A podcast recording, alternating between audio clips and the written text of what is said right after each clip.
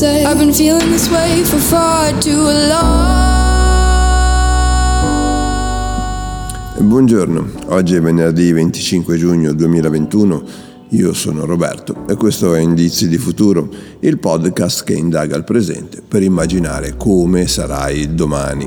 Ogni mattina alcune notizie apparse sui principali quotidiani si trasformano in una scintilla che accende un faro sul divenire della nostra società.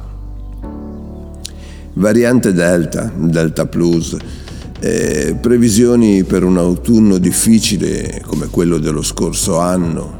Ma è veramente possibile fare delle previsioni, oppure il fenomeno del clickbait, ovvero il metodo di remunerazione delle notizie sulla rete, ha modificato il modo di comunicare? Quel un tanto a click ha fatto diventare i cronisti, ma più che altro gli esperti che da loro vengono interrogati, persone capaci di leggere il futuro, ovvero necessitate a dire qualcosa per non perdere la ribalta? Soltanto qualche settimana fa nessuno conosceva la variante Delta e poi la Delta Plus. Come si può quindi, alla luce di variabili sconosciute, prevedere cosa accadrà? E quanto questo esercizio intacca la fiducia nei confronti di professionisti, di luminari che, piuttosto che apparire alla televisione, sono felici di fare affermazioni che regolarmente vengono smentite, magari da loro stessi.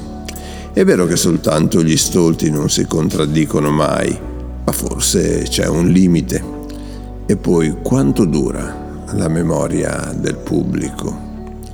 Le domande sono tantissime, mentre le risposte non possono che essere, basandoci sulla stima che abbiamo di tali professionisti, basate sul fatto che se lo fanno ne hanno tutto l'interesse, ne hanno tutta la convenienza, altrimenti perché mai lo farebbero?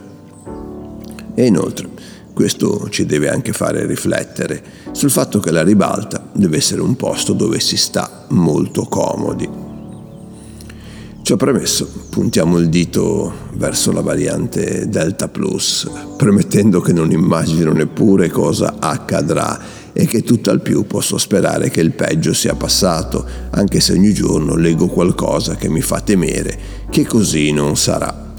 La lotta per la vita funziona esattamente come la lotta fra l'uomo e il virus. Noi studiamo un'arma capace di sconfiggerlo e lui, mutando, e questa la sua arma, cerca di aggirare le nostre difese. Direi che a una prima riflessione chiunque può arrivare a pensarlo. Ma allora perché si fa gara ad affermare, come leggo oggi, che ad ottobre rivivremo la stessa situazione vissuta l'anno appena trascorso, oppure che ogni problema svanirà?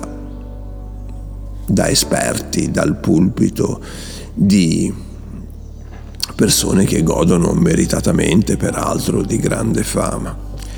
Poi leggo previsioni sull'economia, ovvero le previsioni sul P I L, il prodotto interno lordo, ottimistiche sia per il duemilaventuno che per il duemilaventidue. Quindi nella stessa pagina di giornale leggo a fasi alterne che andrà tutto bene, che la variante Delta farà una catastrofe, e poi di nuovo che andrà tutto bene con il P I L a quasi il cinque per cento. Ovviamente qualcuno sta sbagliando, forse quel qualcuno sono io che continuo a credere alle previsioni, che prendo le notizie troppo sul serio, che cerco di capire quello che succederà in base a quello che è accaduto, come se il presente fosse un filtro capace di selezionare delle indicazioni.